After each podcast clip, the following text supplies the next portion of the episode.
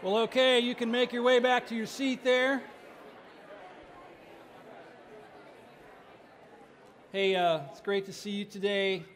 If you are new, if you're a guest with us today, welcome. Uh, my name is Steve, and I'm one of the pastors here, and I have the opportunity to bring God's word to us today. Isn't it great just to be together? I just enjoy this so much. I want to uh, just, I've been keeping a couple things in front of you right now. Our East congregation. We're getting ready to send out to Pataskala. They're worshiping packed out back here in our chapel. It's great. I just stuck my head in there a few moments ago. The Lord's at work in that effort. And uh, God is a God of new things. And so I want us to keep that in our prayers, okay? As uh, we, we consistently move forward towards launching them out to be a light in that community. And also, uh, as you've noted in this room, we're, we're uh, remodeling. We're giving this room a facelift. So incrementally, from week to week on, on through the first week of October. You'll see things changing, and then hopefully at some point it'll be all done, right? And uh, we will enjoy that. So, kind of bringing it up into the 21st century, which is great. It's good to see uh, Elder Bill Robbins able to be with us in church today after a little mishap. Um, Claire didn't hit him too hard, but uh, he's, no, I'm kidding. He's a. Had a little fall there, but he's on the road to recovery. So good to see you, Bill. Hey, we are in a series uh, in, in church here called Ecclesia, which is the Greek word translated church in the Bible. And that's where we're going today. So if uh, you have your worship folder there, you can pull that study guide out so you can follow along with me. And I'm going to read our passage for today. We've kind of been locked in here for several weeks. So it's a description of the life the church life, the ecclesia life of the very first Christian church that came into existence about 2,000 years ago. So let me read it for us, and uh, please listen as I read. Acts 2, beginning in verse 42. It says this And they devoted themselves to the apostles' teaching and the fellowship, to the breaking of bread and the prayers. And awe came upon every soul and many wonders and signs were being done through the apostles. And all who believed were together and had all things in common. And they were selling their possessions and belongings and distributing the proceeds to all as any had need. And day by day, attending the temple together and breaking bread in their homes, they received their food with glad and generous hearts, praising God and having favor with all the people. And the Lord added to their number day by day those who were being saved. This is God's word. It's a description of the ecclesia lifestyle of that very first church that sprang into existence 2,000 years ago through the power and activity of the Holy Spirit, the preaching of the gospel of Jesus Christ on the day of Pentecost. And I think it's been a healthy thing for us to look into the Bible and see Jesus' church as he intended it to be here in Acts 2, it describes in some detail that prototype church, that model ecclesia. And with the help of the Holy Spirit, we've been seeking to identify in that first church the marks of a vibrant, healthy ecclesia that churches of every generation do well to seek to emulate, including this one right here. And we've been using a, an acrostic, a borrowed, I borrowed it, a borrowed acrostic which sometimes they can help us remember things. And I, am giving it to you in this form so that you can share it with other people, all right? So if somebody at work says to you, hey, I hear you go to church. What's your church all about? You can say, oh, I'm glad you asked. I just happen to have my notes from a, a couple of sermons that we did at our church. So the acrostic is Jesus Church. And so far, if you remember, if you were here last weekend, we've covered J, E, S, U, S, and C. So today we're covering Hirsch, all right? So uh, let's see how this is working for us in terms of remembering. J stands for Jesus centered Bible preaching and teaching. They did that in the first church. We seek to do that here in our church at every age level. Amen? Keep the focus on Jesus. J E, E stands for emotion filled worship.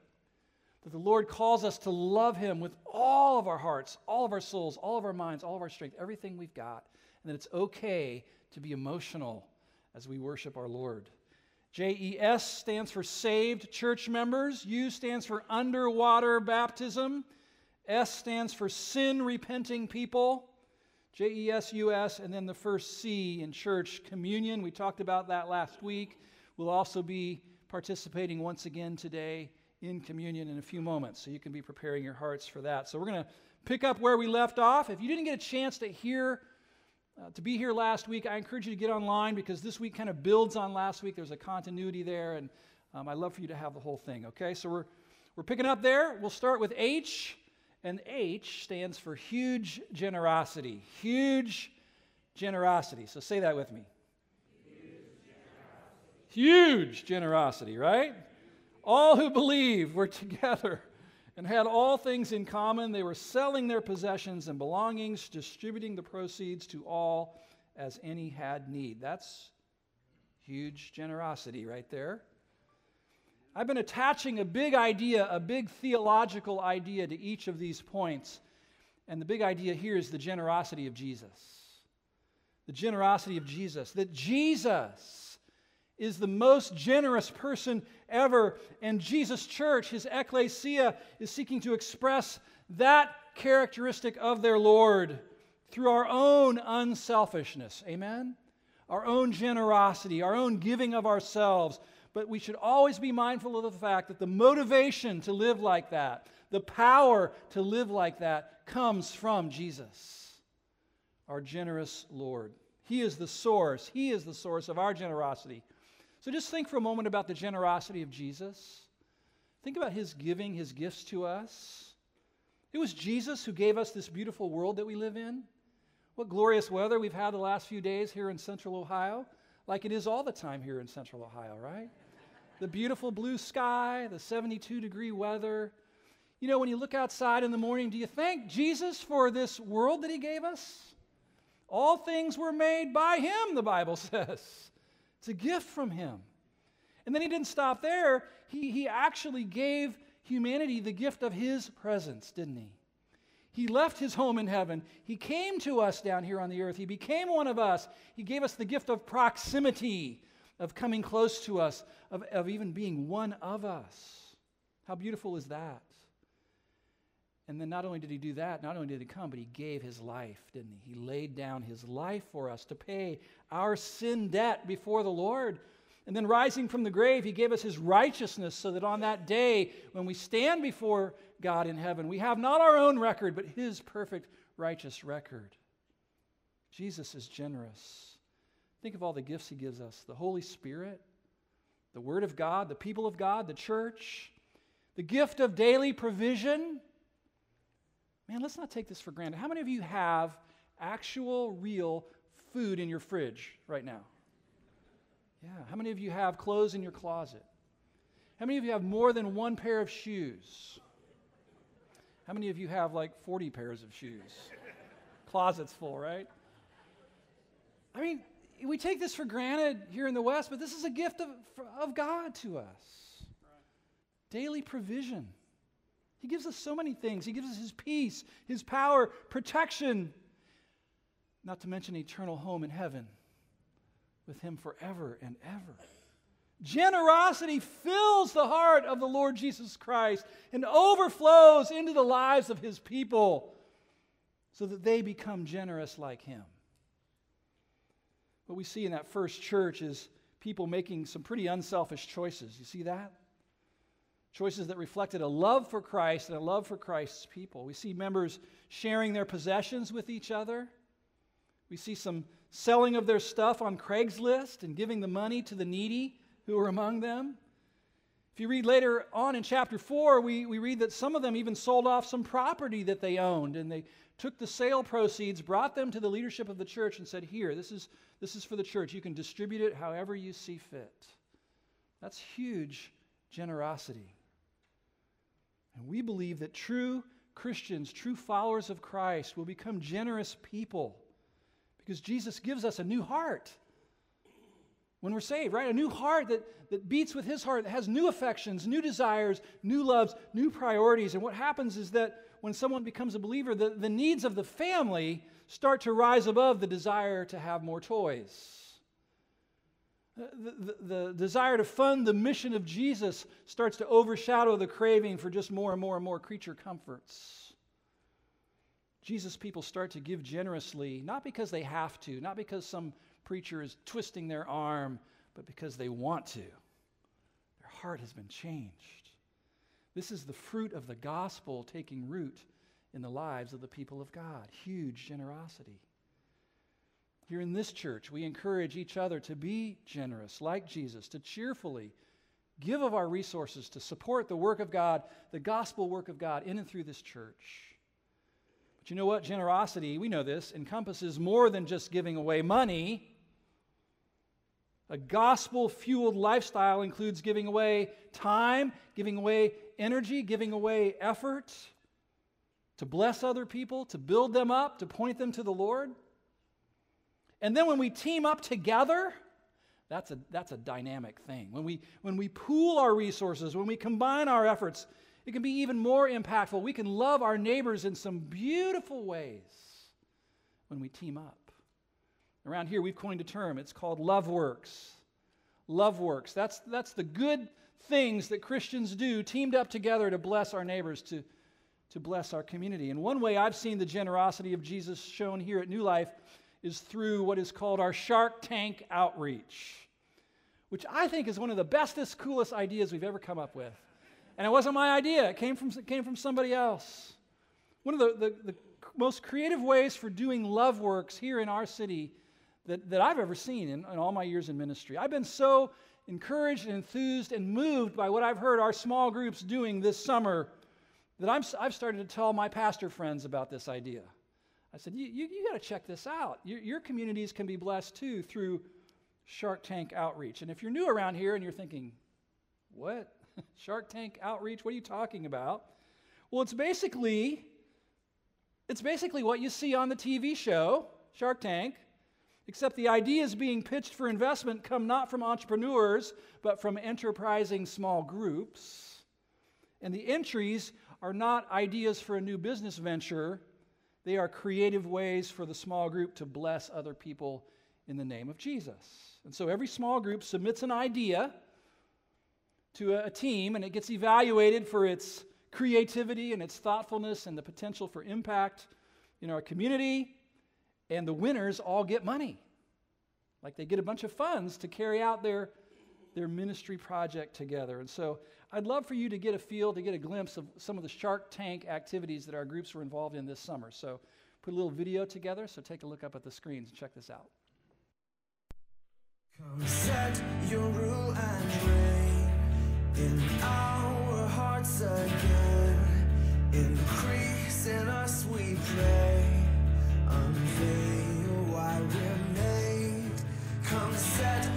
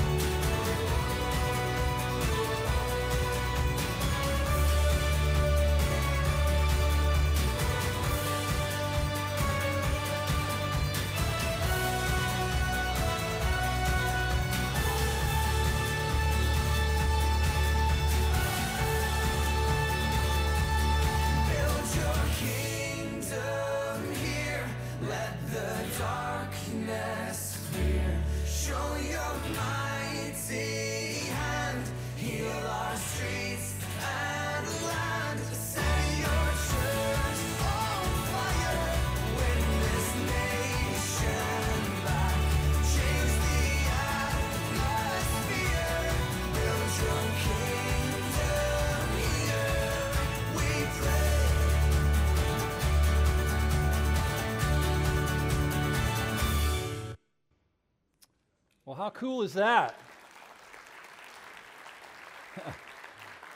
I saw some of you in there. That was great. As one man said, the church has left the building and fanned out into the community, teaming up to touch people with the love of Jesus. Isn't that fantastic?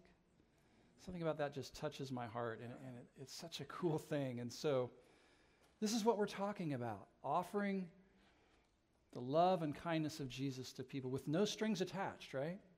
With no strings attached, just because we love you. Nothing funner in the world than teaming up with like minded, kindred spirits to serve our community together. If you needed another reason to get in a small group, there's one for you right there. So here's the big question for you on this one Are you growing in generosity, increasingly giving away your time, your money, your resources to meet the family's needs and to further the mission of Jesus in this world?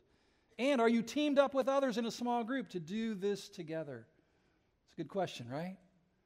I hope you will take that to heart. Huge generosity characterized that first church, and hopefully more and more is becoming a mark of this church as well, reflecting the generosity of Jesus. Not only that, but here's a, here's a second mark. They were unified in prayer. They were hugely generous, yes, and they were unified in prayer. It says in verse 42 they devoted themselves to prayers. We all know that first church, that first ecclesia, came into existence through the power of the risen Jesus Christ through his Holy Spirit. But on the human side of the equation, it could be said that it was born out of prayer. Much prayer, fervent prayer, continual prayer, devoted prayer. If we look back into Acts chapter 1, into the earlier part of that story, here's what we see Jesus' disciples doing right after he left them and ascended back up into heaven. Acts 1:12. It says, "Then they returned to Jerusalem from the mount called Olivet, which is near Jerusalem, a Sabbath day's journey away. And when they had entered, they went up to the upper room where they were staying Peter and John and James and Andrew, Philip and Thomas, Bartholomew and Matthew, James the son of Alphaeus, and Simon the Zealot, and Judas the son of James. This is the other Judas. How would you like to have been that guy, by the way? It's like, I'm the other Judas, okay? All of these, it says, with one accord, were devoting themselves to prayer. Together with the women and Mary, the mother of Jesus. She was there, and his brothers. So Jesus' uh, half brothers came to faith in him after his resurrection. They were all there.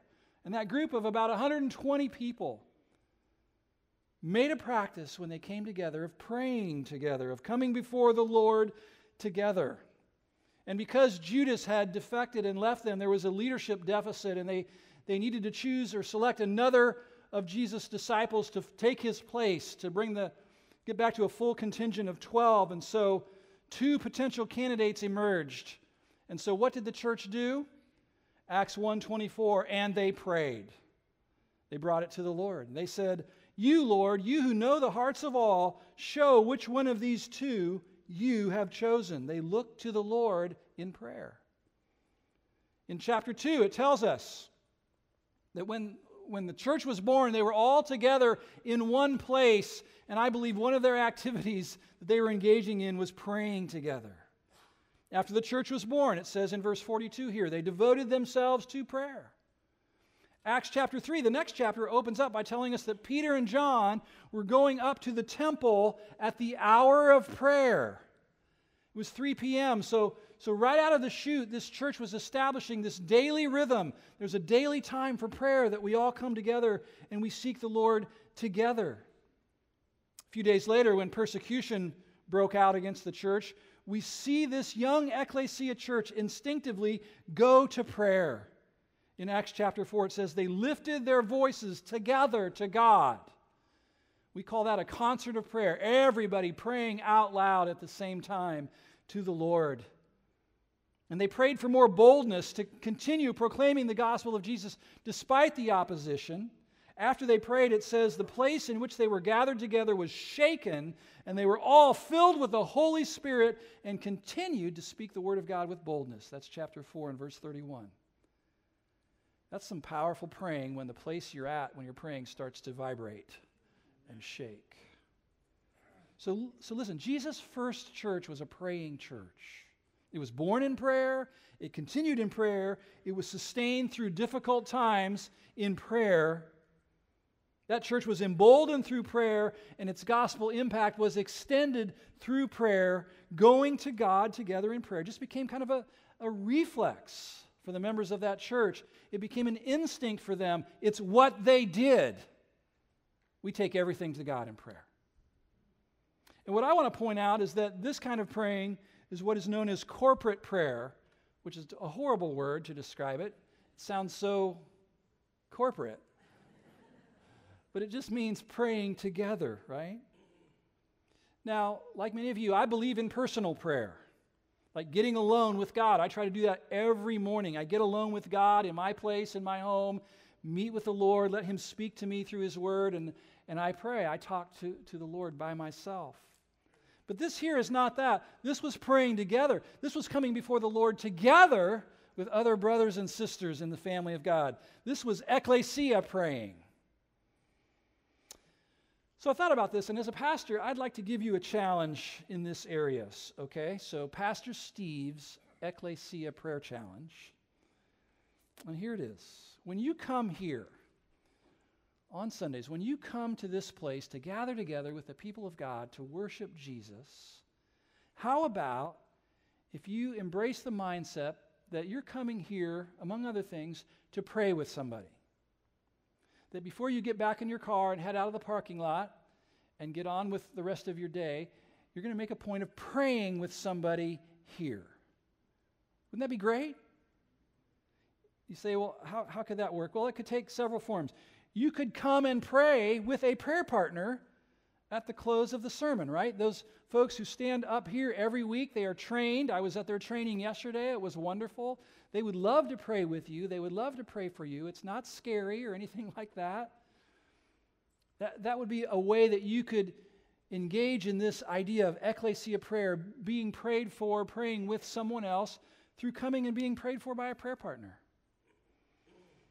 Or how about this? At, at the end of our time together, instead of kind of bolting out of here and uh, getting in your car and speeding off, how about just pausing for a moment, looking around and seeing if there's anybody that you could walk up to and say, hey, could we just pray together for a couple minutes here? Why not? Is there something going on in your life that, that I could pray with you about? Wouldn't that be a great thing to, to, to say that everybody who came to church got prayed with, prayed for somehow? I think that would be wonderful. Even the, a few minutes before the Lord together could do wonders for their soul, and it could do wonders for your soul as well. And if you can't think of anything personal to pray about in that time, you can just pray for our church here. Pray for all that, that's going on that, that we're hearing about and, and talking about. I hope hundreds of you will take me up on that. Often on my drive home from church on Sunday, I just think about, I just reflect back on the people I got to pray with that morning. And it's, it's a wonderful thing. And then, then there's this there's another opportunity for praying together that's coming up in about a month. I've been kind of leaking it out a little bit to you. It's a concentrated prayer emphasis that I'm just calling eight great days of prayer and fasting. Eight great days of prayer and fasting, sacrificially seeking God together with faith for impossible things. September 22nd through 29th, so about a month from now. And, and this first came to me was when Andrew uh, gave his sermon here, Andrew Pelitz, a few weeks ago. He actually gave it first in our Saturday worship gathering, and he just kind of threw out this phrase with God, all things are possible. With God, all things are possible. And it's like the Holy Spirit reached out and reached into my chest and grabbed my heart and said, I want you to listen to that, that uh, statement about my power and I've begun since that time praying for impossible things. You know I'm talking about. Those things that, humanly speaking, look like they're not going to happen. We know God wants them. We know they would honor God. We know they would magnify Jesus, but it just doesn't look like it's going to happen. And there's, there's many, many of those things in my life, but I narrowed it down to four impossible things that I've been praying for every day since I heard that sermon that day. And I'm saying, God, you got to do this. It's, if you don't do this, it's not going to happen because it seems impossible. but it's something I, would, I think you would want to do. It's something that would magnify Christ. Most of the things I'm praying for have to do with reconciliation through repentance. People who are estranged from each other or estranged from God. And it doesn't look like anything's going to change on a human level. And, and that's just gospel, right? Reconciliation through repentance. That's the gospel. So I'm, I'm just going before the Lord. I'm reminding him of his wonderful gospel. And I'm saying, God, I'm, I'm beseeching you to do these things. Give, give me yet another reason to praise you. You've done so many glorious, majestic things for me in my life so far. Give me, give me more reasons to praise you for your power and your might. You know what? I'll bet if we went around the room today, I'll bet you that every single person in this room has some of those impossible things that you would love to see God do. The thing about fasting is this you can fast from any number of things. You can fast from food, of course, uh, fasting from social media. I mean, some of you get the shakes and start going through withdrawal if you just pull back from that a little bit. You know, fasting from TV time or screen time or whatever. Basically, in fasting, what we're doing is we're saying, Lord, this is more important to me than that. That you would do this is more important to me than food right now, or screen time, or whatever it is that we're, we're choosing to give up. So I'm going to ask you a month out to begin asking the Lord how He would want you to participate in this eight great days of prayer and fasting. What are the impossible things that only God can do that we can join together in praying and asking God to do the impossible. He is the God of the impossible. Jesus looked at a guy one time and he said, All things are possible for the one who believes. So we're talking about praying in faith for things that we're convinced are the will of God that would magnify Christ. And so I'm asking you to, to begin now preparing your heart and your mind and your life for that and begin to Set that aside, mark it on your calendar, and set that week aside, September 22nd through 29th. There will be prayer gatherings here, morning and evening. It's going to be great. Praying together. Ecclesia prayer. The big idea, the big theological idea on this one is Jesus' provision of access. Jesus provided access to his people. That the tearing apart of Jesus' body the ripping apart of Jesus' body on the cross had the effect of ripping open the veil that had separated humanity from a holy God, right?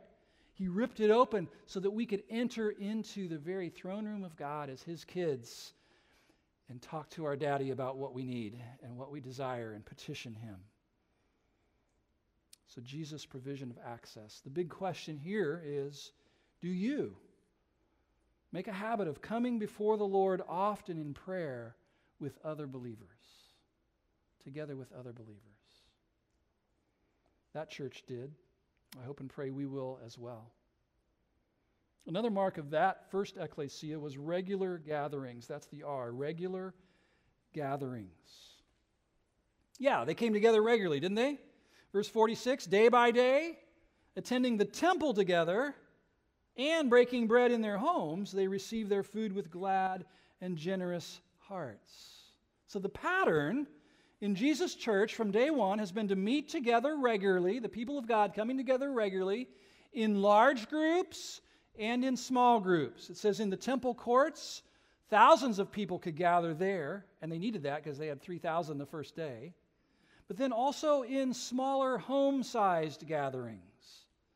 Large group and small groups. Evidently, both of those dimensions of ecclesia life are exceedingly important. And next Sunday, Pastor Jay is going to explain why this is so.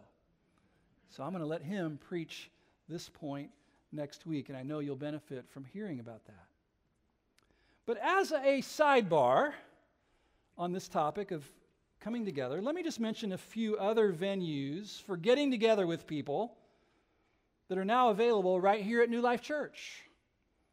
Did you know that if you are a ministry partner here, which is our word for member, a ministry partner, if you're a bona fide, certified, card carrying ministry partner of New Life Church, there are some really fantastic spaces right here on our 10 acre campus here that you can request usage for getting together with people.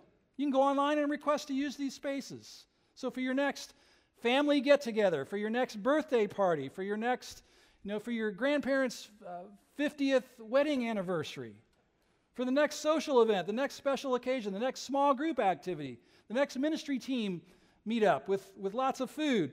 Right here at your church, you can reserve spaces like that.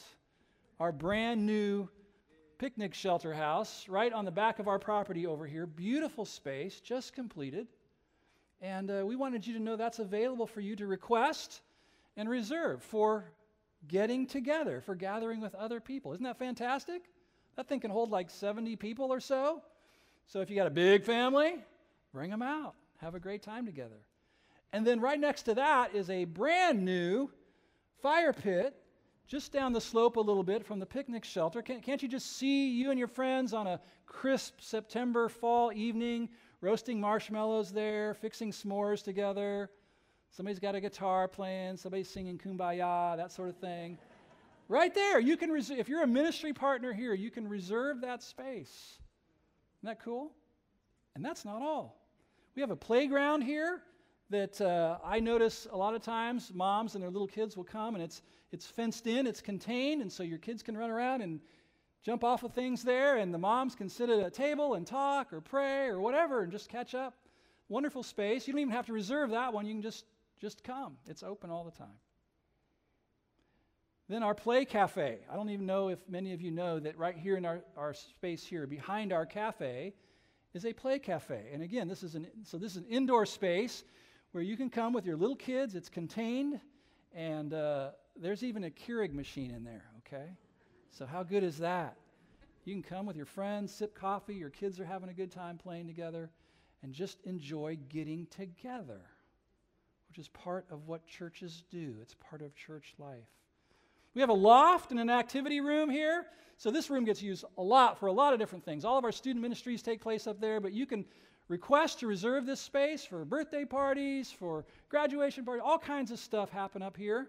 There's even an elevator that goes up that can take you there if you're into that sort of thing. Next to it is a, a recreation space that has um, foosball and ping pong and all that kind of stuff. And then there's our cafe. What a wonderful space this is that, again, is available to our ministry partners here for birthday parties, get togethers, and it's very close to our kitchen which is really handy when you want to have food there, right? Now, we wanted you to know about these spaces because it was ministry partners who built these spaces through their generous giving. And so they are available to you to request. Now, here's how you do it there's a process here.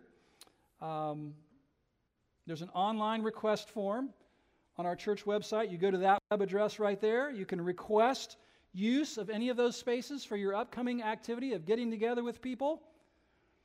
And uh, when you make your request, our facility director will look at it and see if we can make it happen, and he'll let you know if it can be approved, okay? So hold off on inviting those 75 people to your event until you get approval, okay?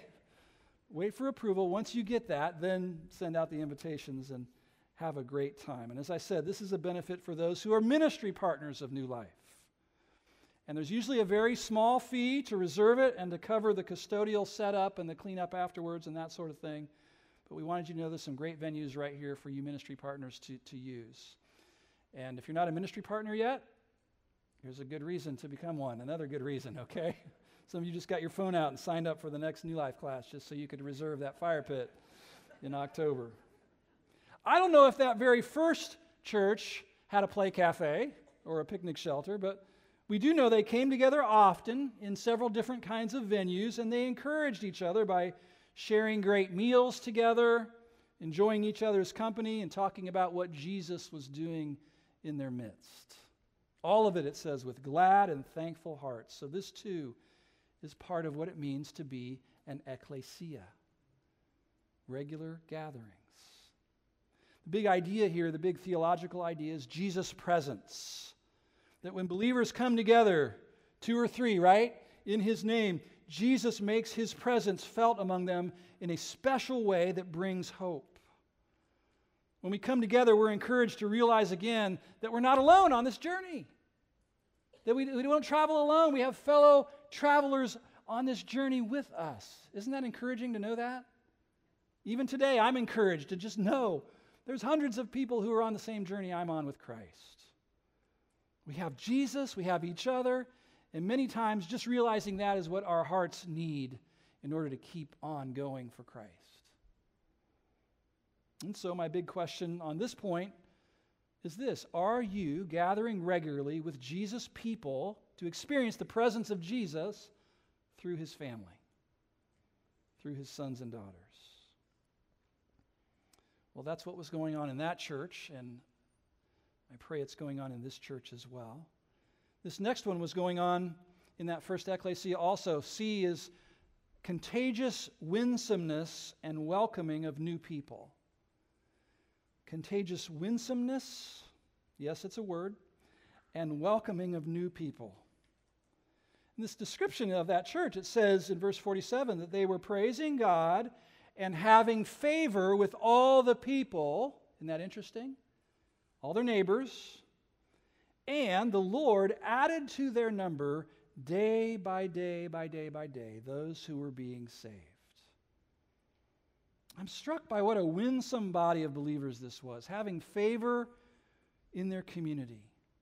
And they were very welcoming also. New people were coming into that ecclesia every single day. Think about that. So, with daily additions to the group, there wasn't time to form cliques. They were too busy welcoming in brand new believers in Jesus. What an exciting church to be a part of.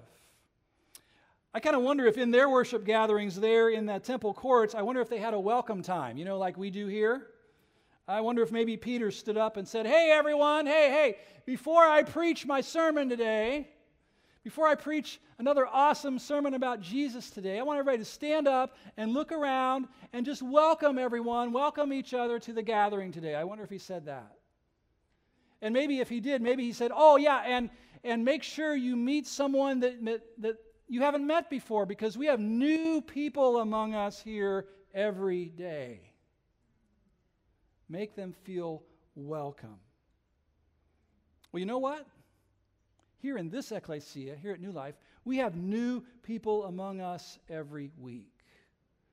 Just last Sunday, I checked, we had eight first time guests with us last weekend. First time guest families, eight of them. And those were just the ones who gave us a card telling us they were here. There are others who prefer to remain anonymous, and that's fine. We have new people among us here every single week. I think Jesus would want us to notice new people, don't you? I think Jesus would want us to warmly greet them, to make them feel welcome here, to invite them to come back and join us again. And maybe today, I'm talking about guests. Maybe you are a guest. Maybe today, this is your first time here at New Life. I want you to know we're glad that you're here. We, we, we welcome you. We want you to know we're a church that's open to new people coming and checking things out here and seeing what God is up to. We want you to feel that this is a safe place to be and also a safe place for your children to be here. That was almost a clap. This close. Yeah. We're not a closed entity, right? We're open. We're open to new people. Jesus is growing his body of believers, he's growing his ecclesia. And if you are new here, we want you to know that we have, at New Life, we have one main message, really, and it's Jesus. We have one main message it's Jesus. The Jesus revealed in the Bible, the Jesus revealed in the scriptures. We believe here what the Bible tells us that Jesus is God the Son, the second person of the Holy Trinity, and that 2,000 years ago, in human reckoning, Jesus left his heavenly home, as I said earlier, came here to this earth. He came down to give us the gift of his presence here on this earth, to become one of us. We believe that Jesus, during his time here on the earth, lived the life that we should have lived. And then he died the death that we should have died. We believe He did that for us because He loves us. And no one has ever loved us like Jesus has loved us. That's why we sing songs about Him, it's why we sing songs to Him, it's why we worship Him. If you're a guest, we also want you to know we believe in miracles.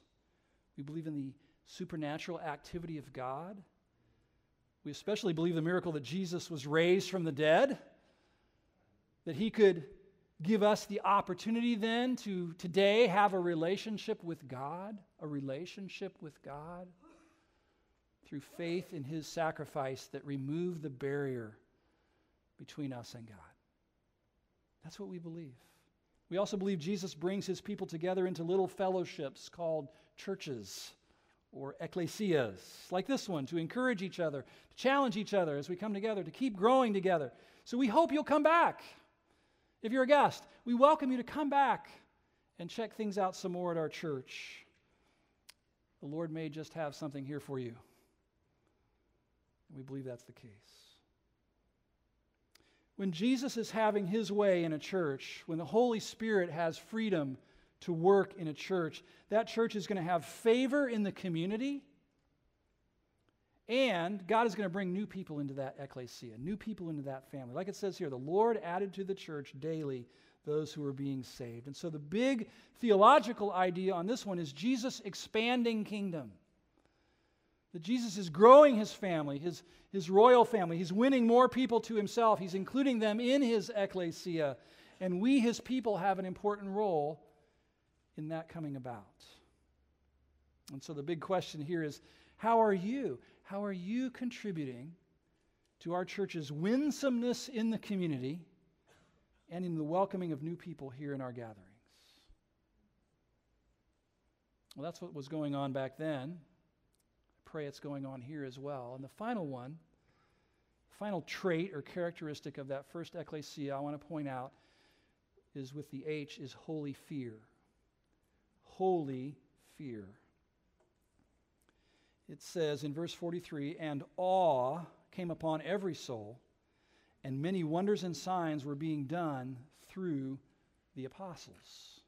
So, supernatural things were going on in that church, so much so that the people were stunned by how God was moving, stunned by, by the activity of the Lord. It just blew them away. They were in awe, and that word means holy fear, holy reverence of God. Their reverence for the God who had saved them wasn't diminishing over time, it was increasing over time. I imagine there were times where they were sitting around the fire pit, you know, roasting their marshmallows. They were talking about what Jesus was doing, and they were just saying, Wow.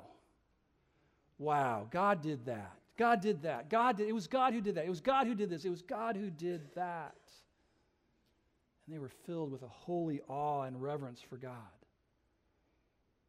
Now, I do believe, it says many signs and wonders were being done through the apostles. I do believe that was a unique age in the unfolding plan of God, the apostolic age, and that those first men, those first apostles who had actually walked with Jesus, they were a unique group who were entrusted with some unique, special, powerful gifts that God gave them in order to validate and authenticate the message they were proclaiming.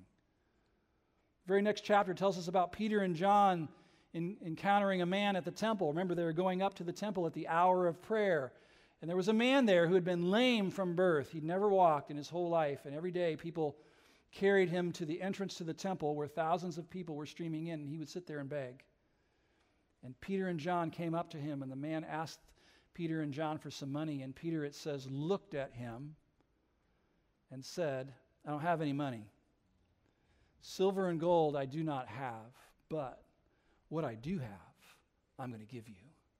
In the name of Jesus of Nazareth, walk.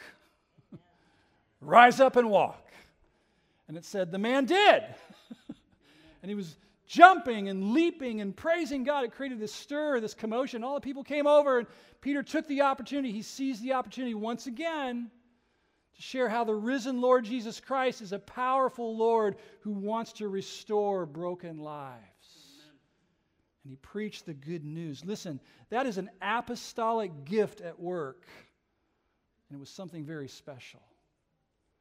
And in my view, we don't have any capital A apostles around today. But that does not mean that God has stopped, ceased working among his people. It does not mean that.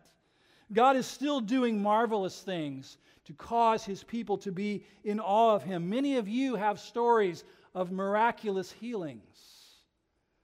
Some of you have stories of divine encounters. Some of you have had dreams and visions that the Lord gave to you, and they came true because they were from God.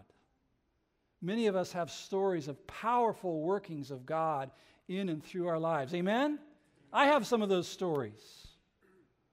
One reason I'm calling our church to come together to fast and pray for impossible things is for this very reason to increase our awareness of God's ability to do incredible, miraculous things, amazing works, to raise the level of our awe of God, our holy fear of God, that we will step back and go, Whoa, that was the Lord who did that. And so I pray, Lord, give us, give not just me, but give all of us yet even more reasons to praise you and to magnify your name through your increasing activity. And so the big idea here is Jesus' power. Jesus' power. And the, my big question for you is where are you seeing Jesus' power, his awe inspiring, life changing power showing up in your life or in your family's life or in your ministry? And then this are you willing to fast and pray to see even more? And I know I am. I hope you are as well. So there it is. We're out of letters, right? Jesus' very first church, the original ecclesia, the prototype. And what we've walked through together in Acts 2 are these holy practices, these rhythms of grace that the members of that very first church were devoted to, were committed to. Jesus centered Bible preaching and teaching, emotion filled worship, saved church members, underwater baptism, sin repenting people, communion, huge generosity, unified prayer, gathering together regularly, contagious winsomeness and welcoming, and holy fear of God. And so, my prayer is this. May the, may the great head of the church, may the Lord of the ecclesia form this church here into a thriving, flourishing, vibrant church family that brings delight to his heart as I like to say, Lord, form us into the church that brings a smile to your face every time you think about New Life Church. Pleasing to you. As we seek to follow the pattern lived out by that first church. And do this, Lord, for the good of each other, for the blessing of our city, and mostly for your glory. Amen. Would you bow your heads with me, please?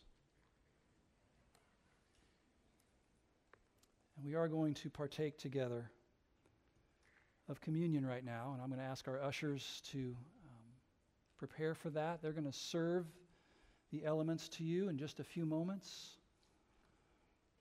So, would you take these next few moments to do what we talked about last week when we talked about communion? Would you ask the Holy Spirit now, in a quiet moment of reflection, to examine your heart and to bring to the surface, to reveal to your mind the things in your life that, as a follower of Jesus, are, are not in alignment with the gospel that you would say you believe. I don't know what they are attitudes, choices, habits, thought patterns. And then, as He brings them to your mind, would you do what I try to make a habit of doing, and that is just own it? Just confess it. Just say, Yes, Lord, this is true of me. I, I repent of it. I own it. I name it. I call it what you call it. I want my heart to be clean before you. Cleanse me once again through that precious blood of Jesus. We do that so that we can be clean before Him and partake of His table with a clear conscience and a clean heart. If you're not yet a believer in Jesus, this, these moments, this participation is, is for believers. And I would ask you to just spend a moment there and just say, God, if you're real, show me you're real. And I would invite you to come in a few minutes. We have prayer partners on each side here. I, w- I would love for you to just come and just say, I, am ready to become a Christian. I, am ready to put my faith in Jesus as, as my everything. He sacrificed his life for me. I'm ready for that. And, and they would love to lead you in a prayer of faith in Jesus Christ. Then you can partake as a believer, which is what God desires. So, Lord, These next few moments now, Jesus, are yours. Meet, your, meet with your people in a very special way. Bring unsaved people to faith in Christ. Remind us again of the beauty of your sacrifice for us and all that it accomplished on our behalf, I pray. In Christ's name, amen.